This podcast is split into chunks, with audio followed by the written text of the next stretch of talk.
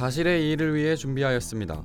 이름하여 기사의 극적 재구성. 재구성한 내용은 사실과 다를 수 있으며 청취자분들이 기사를 이해하는 데 도움이 되고자 합니다. 사실과 다를 수 있음을 유념하시기 바랍니다.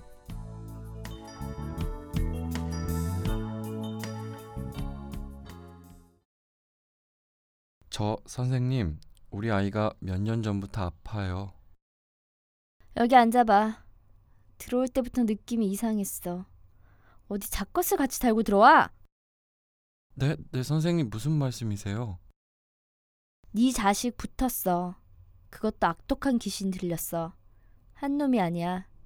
나 원참 살다 살다 동물까지 붙은 사람은 또 처음 보네.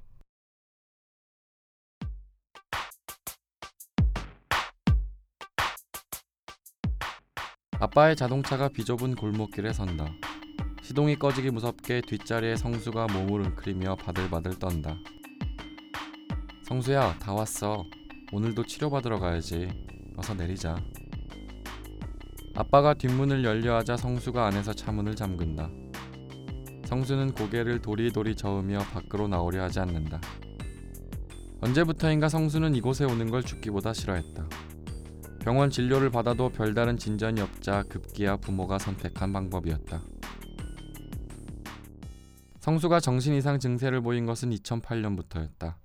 갑작스레 헛소리가 늘었다. 잠을 자면서도 소리를 질러 잠든 가족은 물론 윗집, 아랫집 사람까지 다 깨웠다. 성수의 부모는 주변 가구의 불만이야 자식 새끼가 아프니 감내할 수 있었어도 자식의 미래가 걱정이었다. 집에서 쉬면 괜찮아지겠지라는 생각을 빨리 접고 부모는 성수를 정신병원에 데려갔다. 성수의 상태는 날이 갈수록 악화되었다. 혼잣말을 하거나 허공을 멍하니 바라봤다. 누군가와 대화하는 소리가 나 성수의 방문을 열면 벽을 바라보며 이야기하는 성수가 보였다. 정신병원 치료를 받으면서도 성수의 상태는 나아지지 않았다. 서른을 향해 가는 성수는 사회생활을 하지 못했다. 혼자 밖을 나가지도 못했고 곁에 있던 친구들은 더 이상 성수를 찾지 않았다.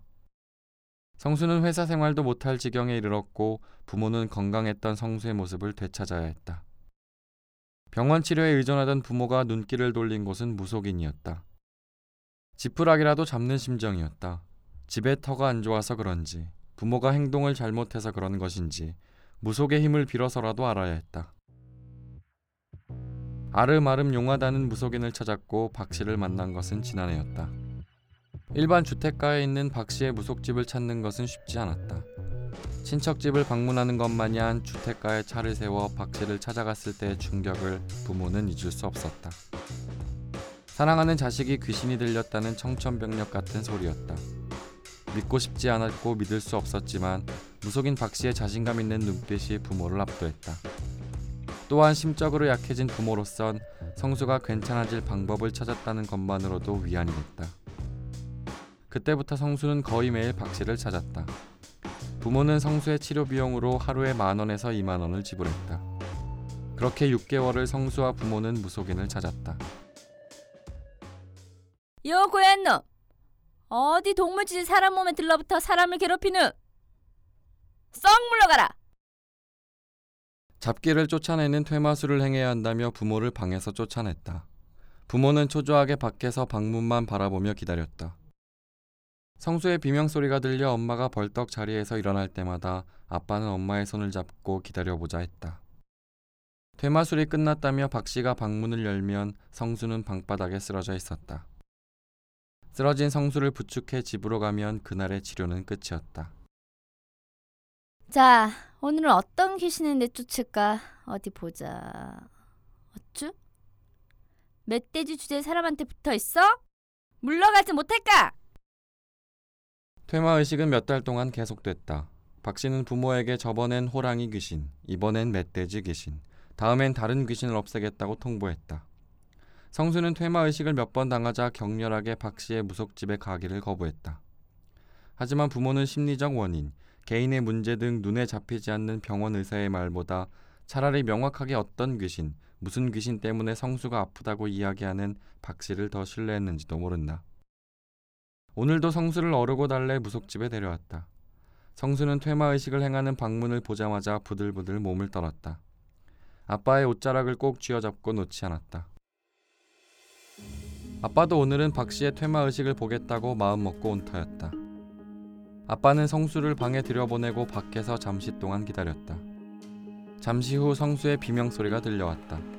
아빠는 조용히 방문을 열었다. 그리고 그 안에서 그동안 벌어진 일들을 보았다. 성수는 다섯 명의 여자에 둘러싸여 있었다. 정확하게 말하자면 다섯 명의 여자가 성수가 움직이지 못하게 팔다리를 붙들고 있었다. 썩 물러거라. 이 잡놈 같은 이라고.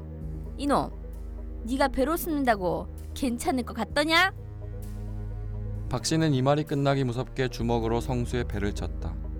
성수가 비명과 함께 숨을 헐떡였다. 가소로운 것. 이젠 어깨로 숨어? 그런다고 네가 나를 피할 수 있을 것 같으냐? 박 씨는 가지고 있던 나무 막대로 성수의 어깨를 강하게 내리쳤다. 아빠는 어안이 벙벙했다. 아빠의 눈에 보이는 것은 치료도 퇴마도 아닌 단순히 아들이 박 씨에게 맡고 있는 것으로 보였다. 건강한 성수를 되찾고 싶었던 부모는 정신에 이어 몸까지 상한 자식을 보게 됐고 성수는 정신과 치료에 이어 물리치료까지 받아야 하는 상황에 놓였다.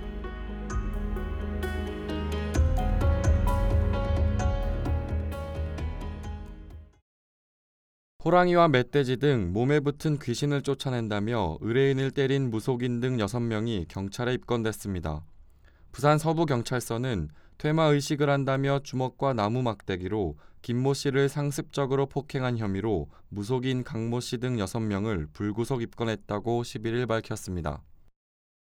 강 씨는 부산시 사하구 감천동의 자택에서 지난해 7월부터 올해 2월까지 김 씨의 전신을 마구 때려 갈비뼈 6개가 부러지는 등 전치 6주의 상해를 입혔습니다.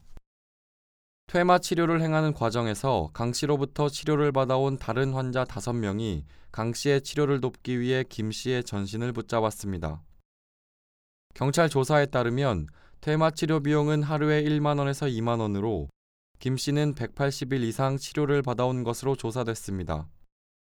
김 씨는 지난 2008년부터 정신 이상 증세를 보여 정신과 치료를 받아왔지만 별다른 진전이 없자 무속인 강 씨를 찾은 것으로 알려졌습니다.